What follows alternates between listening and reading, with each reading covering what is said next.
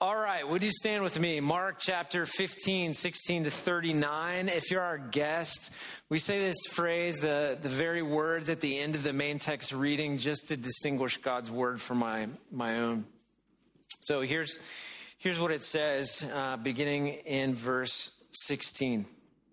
And the soldiers led him away inside the palace, that is the governor's headquarters. And they called together the whole battalion, and they clothed him in a purple cloak, and twisting together a crown of thorns, they put it on him. And they began to salute him, Hail, King of the Jews! And they were striking his head with a reed and spitting on him and kneeling down in homage to him. And when they had mocked him, they stripped him of the purple cloak and put his own clothes on him, and they led him out to crucify him. And they compelled a passerby, Simon of Cyrene, who was coming in from the country, the father of Alexander and Rufus, to carry his cross. And they brought him to the place called Golgotha, which means place of the skull. And they offered him wine mixed with myrrh, but he did not take it. And they crucified him and divided his garments among them, casting lots for them to decide what each should take. And it was the third hour when they crucified him. And the inscription of the charge against him read, The King of the Jews. And with him they crucified two robbers, one on his right and one on his left. And those who were past, those who passed by derided him, wagging their heads and saying, Aha! You who would destroy the temple and rebuild it in three days, save yourself and come down from that cross. So also the chief priests with the scribes mocked him to, to, one another, saying, He saved others, he cannot save himself. Let the Christ, the King of Israel, come down now from the cross that we may see and believe. Those who were crucified with him also reviled him. And when the sixth hour had come and there was darkness over the whole land until the ninth hour, and at the ninth hour, Jesus cried with a loud voice, Eloi, Eloi, lama sabachthani, which means, My God, my God, why have you forsaken me? And some of the bystanders hearing it said, Behold, he's calling Elijah. And someone else ran and filled a sponge with sour wine, put it on a reed, and gave it to him to drink, saying, Wait, let us either, let us see whether Elijah will come to take him down. And Jesus uttered a loud cry and breathed his last. And the curtain of the temple was torn in two from top to bottom. And when the centurion who stood facing him saw that in this way he breathed his last, he said, Truly, this man was the Son of God. You can be seated. Now, many people have heard, especially if they grew up in church, Jesus Christ died on a cross to save you from your sins. Uh, many have heard the account by one of the gospel writers, Matthew, Mark, Luke, John, have heard the account of Jesus dying on a cross to save them from their sins. And this is an account that we jump into today. However, Mark comes at the crucifixion of Jesus through a very specific lens. And that's the lens that I want us to look through today. So I'll remind you as we started this series in the book of Mark, in Mark chapter 1, verse 1, we heard these words the beginning of the gospel of Jesus Christ, the Son of God. And Pastor Cade very accurately said that verse was provocative and political at the time that Mark wrote that verse. Because in the first century in Roman occupied Palestine, there was only one Lord and his name was Caesar. There was only one Son of God and his name was Caesar.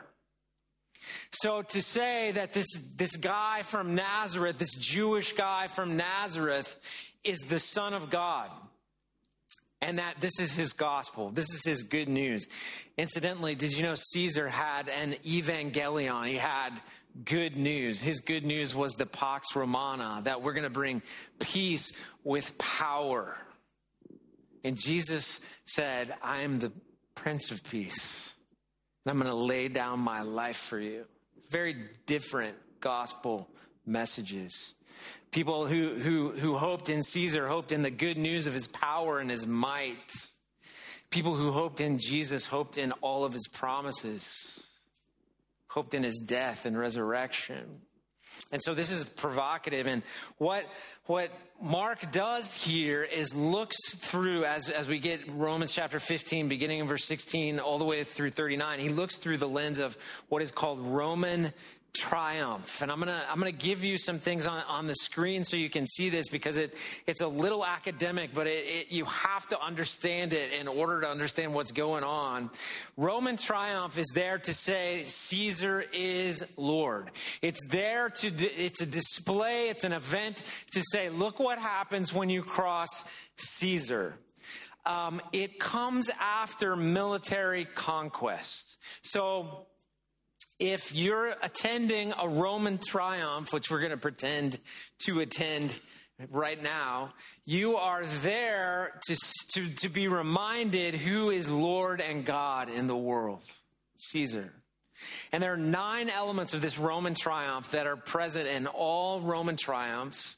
Uh, and, and this isn't a one off. So the historian Orosius says uh, between the founding of Rome and the reign of Vespasian, there are 320 such triumphs.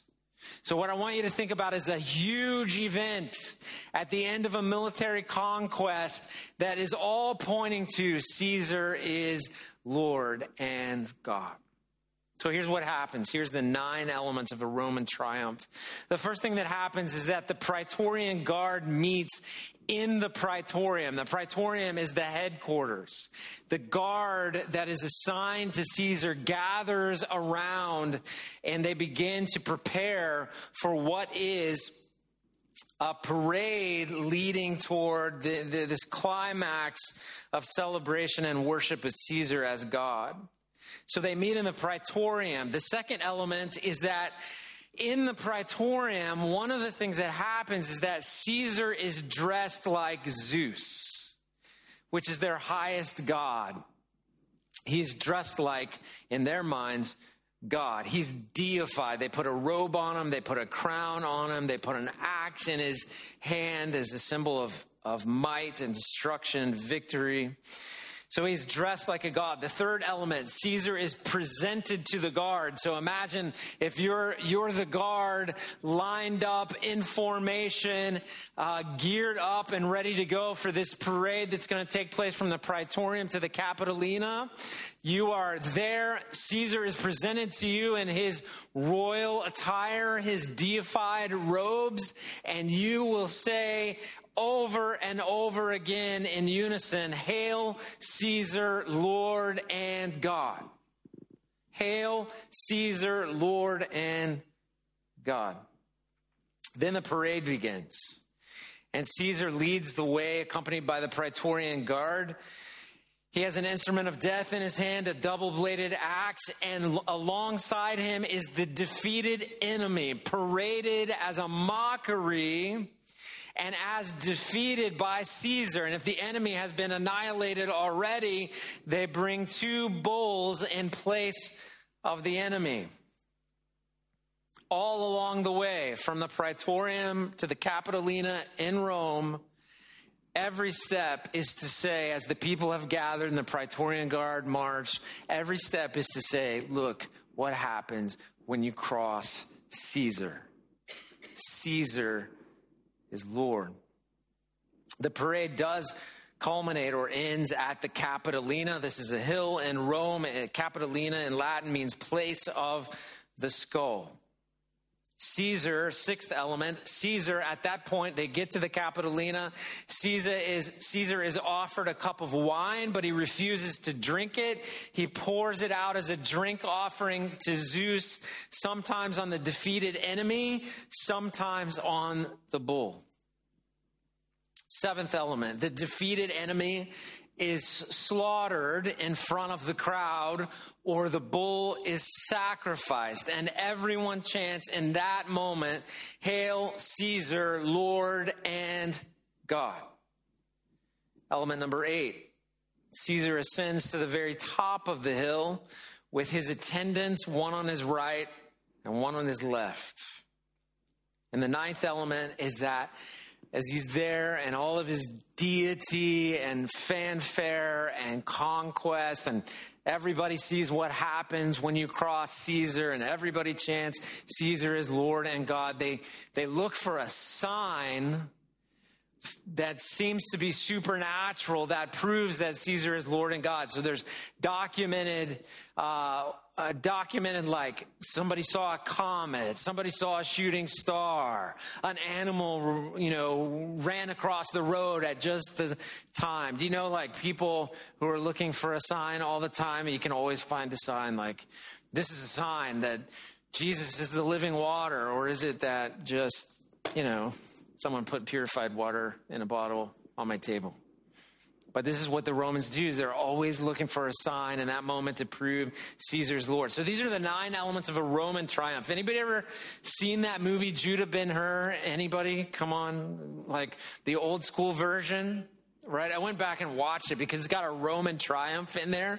It's really old school. I'd forgotten like how, how old school it is, but it does a good job of showing like the fanfare and the the the, the intent to show the deity that is Caesar, that he really is the Son of God walking the planet. Now, that's Roman triumph. Now, Mark pens Mark chapter 15, 16 to 39 through that lens. So let me just show you how that works. I'm going to go back through the nine elements, but I want to show you each verse in context. So look at Mark chapter 15, verse 16. Remember, the first element was Praetorian Guard meets in the Praetorian. Verse 16. This is taking place in Jerusalem, not in Rome. And the soldiers led him away inside the palace, that is the governor's headquarters, and they called together the whole battalion. So in that time, Jerusalem is Roman occupied. The governor's quarters is the praetorium. The battalion, the battalion that comes together, that is the praetorian guard in Jerusalem. So you'll begin to see the parallels. Verse 17, the second element is Caesar is dressed like Zeus, he's deified. Verse 17. And they clothed him in a purple cloak and twisting together a crown of thorns, they put it on him. So instead of deifying, they're, they're using this triumph because Jesus is being accused of being God. He's even said, I am the Son of God.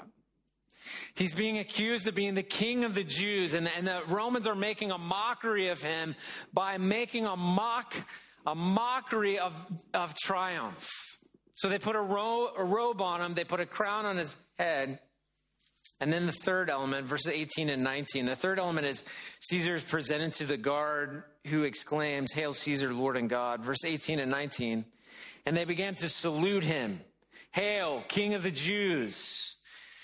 And they were striking with a, his head with a reed and spitting on him and kneeling down in homage to him, all in mockery. You're not Lord. You're not the Son of God. Caesar's the Son of God. But if you want triumph, we'll give you triumph because guess what happens when you cross Caesar? And so it continues on. The fourth element is a parade where the de- defeated enemy is paraded by Caesar or a bull is paraded by Caesar. There's an instrument of death, a battle axe that is carried. Verses 20 to 21 of Mark 15 it says, And when they had mocked him, they stripped him of the purple cloak. They put his own clothes on him and they led him out to crucify him.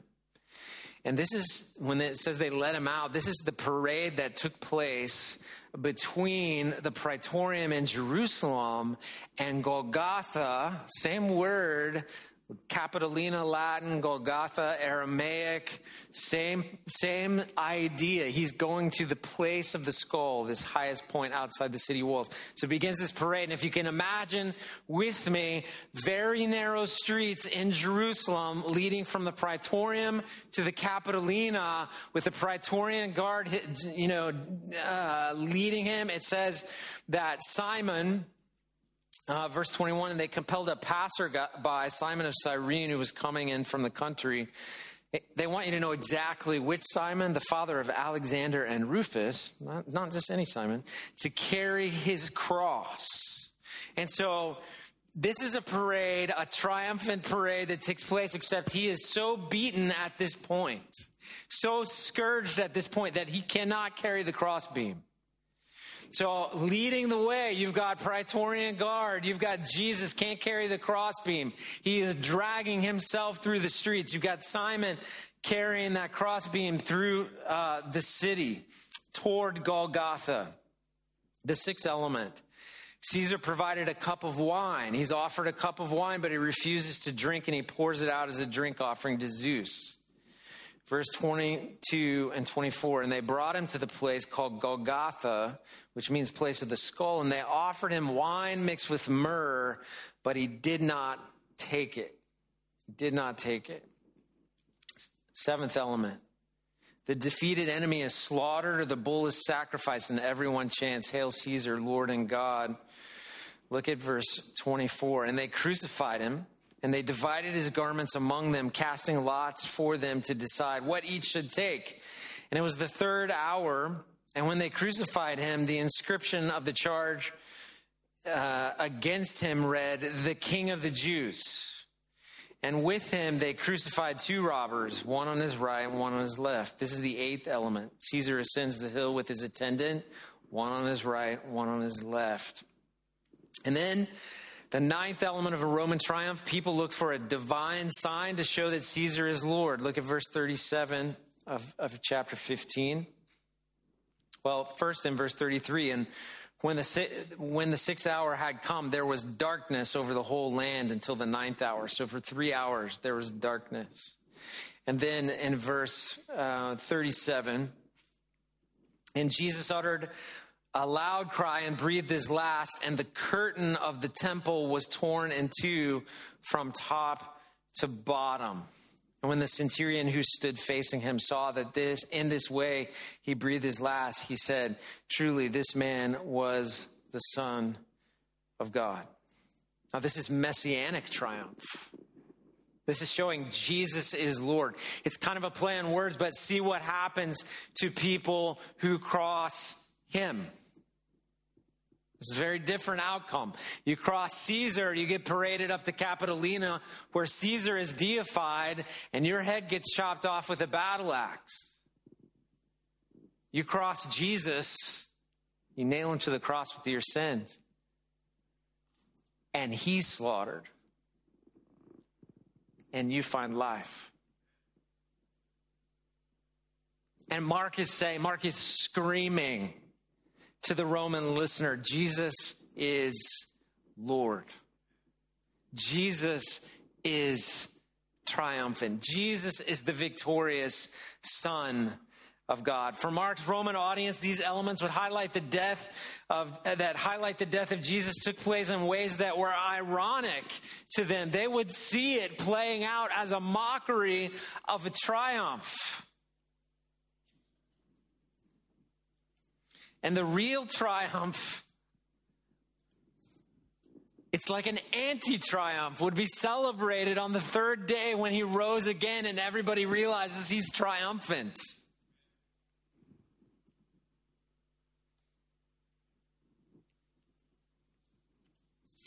The purpose of Jesus dying on a cross is life transformation that yields eternal results.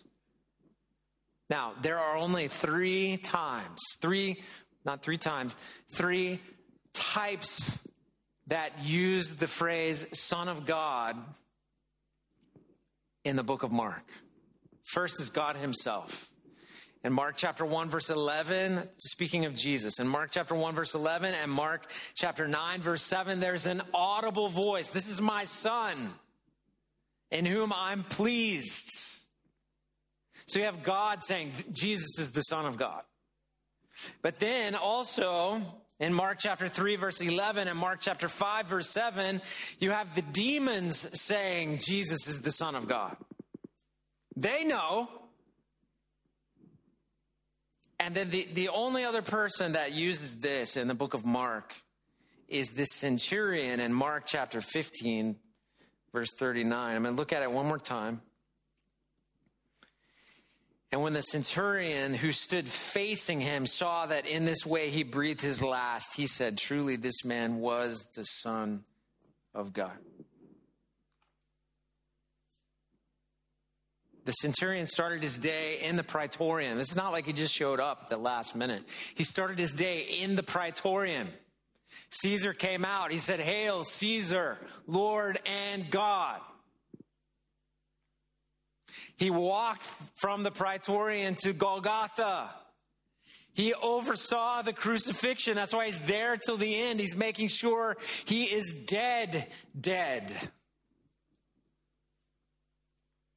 And when he sees all of this play out in triumph and he sees the darkness in the sky and he hears of the place of crucifixion, which most scholars believe is below the Church of the Holy Sepulchre in Jerusalem now, is not, you can see the Temple Mount from there. It's not, not far.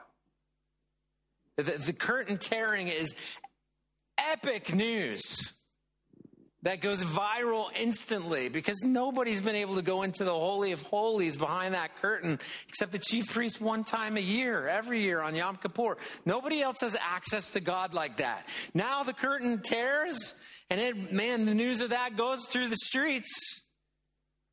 This Roman centurion starts his day thinking, Hail Caesar, Lord and God, and ends his day having seen all this saying, that Nazarene, he really must be the Son of God. Can you imagine?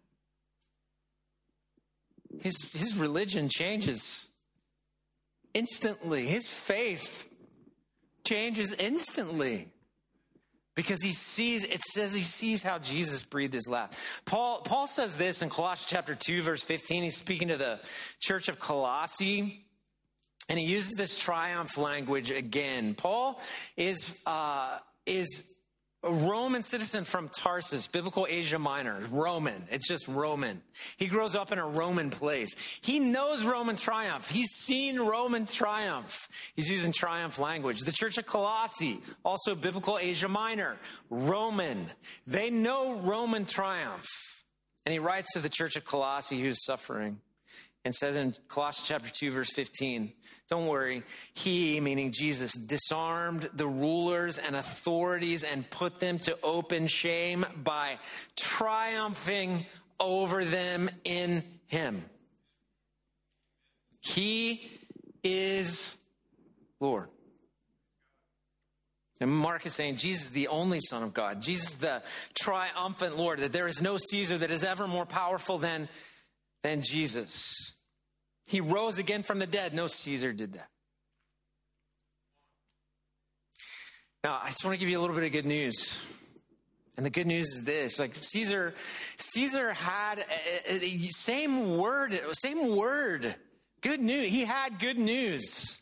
And you can find in history like it says things like this like Octavian or Augustus was given to us as a savior, bringing good news of life. You can find inscriptions like this. And they brought the Pax Romana with power and might.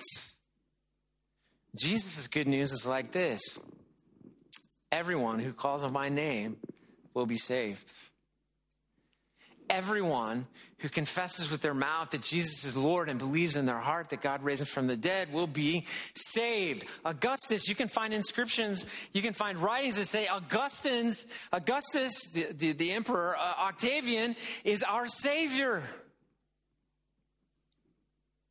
And Mark is saying, no, there's no emperor that is your savior. Jesus has the best news. See, because none of us could save our ourselves from our sin. I mean, the scripture's really clear. All of sin and fall short of the glory of God. That sin, according beginning in Genesis chapter three, all the way to the end, sin makes us at war with God. It's it's us rebelling against God. If he was like Caesar, he would just take the battle axe and triumph. But he's not like Caesar. His good news puts his son, his only son, the one he loves, on a cross and says to everybody who will, like that Roman centurion, if you'll place your faith in him at the foot of the cross, his blood will be sufficient to pay the price for your sins. And then he triumphs on the third day, rises again from the dead, which is next week sermon. Now, in light of all of that, in light of the cross, in light of the triumphant Jesus Christ in the face of Rome, in light of the fact that he ascended according to the scriptures to the right hand of the Father triumphantly, in light of the fact that he's coming back again triumphantly, read the end. He's coming back triumphantly. This time he's got a sword of the Spirit and he's on a horse and there are trumpets and he's coming back triumphantly in light of all of that. How do we live? What do we do? What do we do now? And Paul answers that question for the church at Corinth. In 2 Corinthians chapter 2 verse 14 and 15, he makes this statement again, triumph language. The, the church at Corinth understands Roman triumph. Paul understands Roman triumph. He says, But thanks be to God, who in Christ always leads us in triumphal procession. We might say it this way like, we win. Scoreboard. You know, good grief. This is what he's saying. Always leads us in triumphal procession. And through us spreads the fragrance of the knowledge of him everywhere. For we are the aroma of Christ to God among those who are being saved and among those who are perishing. So, in light of the cross and the triumphant Jesus Christ, what now? We thank him that he's triumphant and we have to pay attention to how we smell in the world. So I was going to do a like, smell your neighbor, but I'm not going to do that. So, not going to do that today. Aroma in the scriptures indicate things. So there are about four aromas that you can trade. If you follow the thread of aroma in the scripture, there's four things relating to God and his people that aroma points to. This is the first thing is the aroma of deity. So in the Near Eastern context, certain aromas indicate deity, like incense and burnt offerings and all of that. And Paul's saying, hey, we are the aroma of Christ. So how we smell in the world is supposed to be how Jesus smells. It sounds funny. But it matters because we represent him. We are his plan for the world today. We are the aroma of Christ, the aroma of deity. Second aroma that we, we see here is the aroma of sacrifice. So this is a, uh, uh, from, from the time the sacrificial system is instituted in the Old Testament. It is sacrifice is called a pleasing aroma to God. So imagine the temple, imagine lambs being slaughtered and put on the altar, imagine burnt offerings, and that smell goes up to God and it's indicated as a pleasing aroma to God. Now, Paul would say to the church of Rome, who also understands triumph, in Romans chapter 12, verse 1, I appeal to you, therefore, brothers, by the mercies of God, present your bodies as a living sacrifice, holy and acceptable to God, which is your spiritual worship. So apparently, our lives are to be a pleasing aroma to God because of the cross, in light of the triumph. So our aroma in the world is, is one that represents deity, the one that, that represents God Himself. And our lives should be a pleasing aroma to God, a sacrifice to Him. Here's the third aroma the aroma of good news. Who likes to get good news? Everybody, right? Give me a little good news. I'll take it. Anybody, would you like raise your hand and exclaim, I'm the guy waiting for the other shoe to drop? Anyone? Come on, you can admit it. Okay. Loud and front, it's fine. This is good news where the other shoe never drops, according to the scriptures. It dropped on Jesus on the cross. And then it says, if you confess with your mouth Jesus is Lord and you believe in your heart that God raised him from the dead, you'll be saved. No other shoe. You're not going to be at war with God anymore. You're going to be his son or his daughter. You're not going to go to hell when you die. You're going to go to heaven and be with him for eternity. You're going to inherit all that is the kingdom of God. The other shoe isn't going to drop. And that's the good news that we have. How, how many of you think your neighbors, your coworkers, your friends, your family need an evangelion, a good news like that? And, and we're it. I mean, Paul says here in 2 Corinthians 2 14, through us spreads the fragrance of the knowledge of him everywhere. Through us spreads the fragrance of the knowledge of him everywhere. And here's the scary question What do people know about Jesus by how you are and what you say?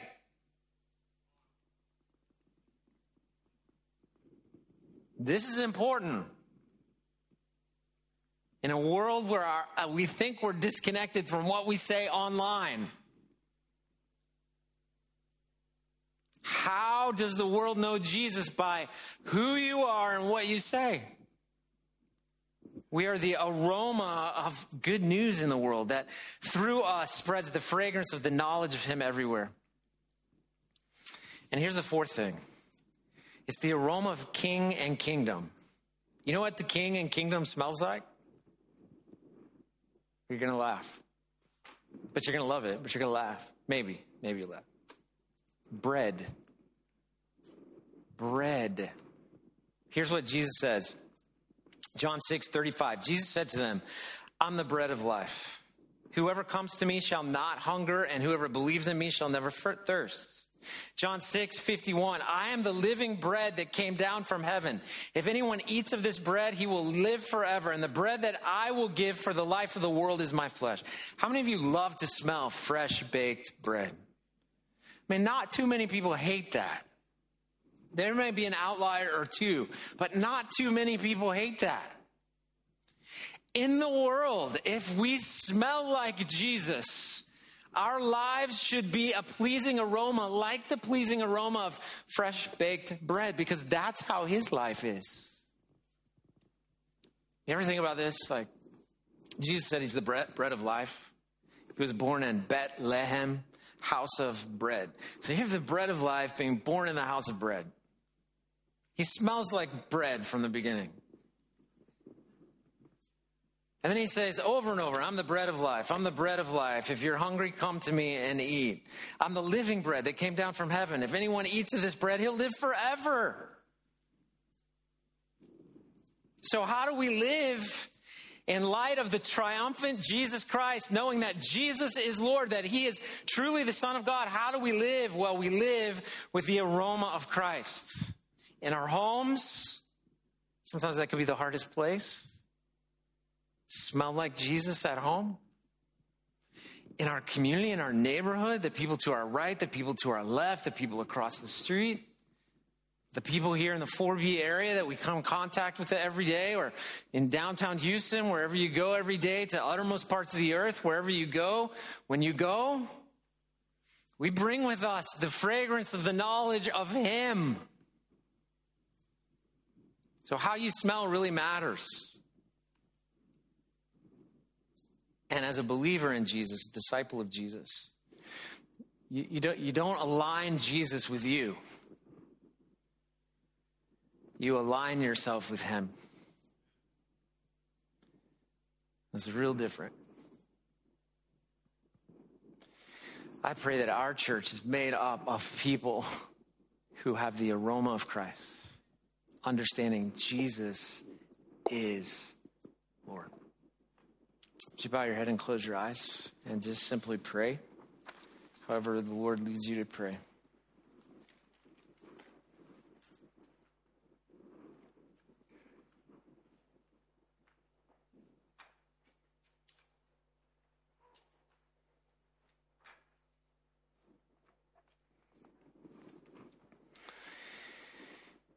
I want to invite you now, if you um, have never trusted Jesus as Lord.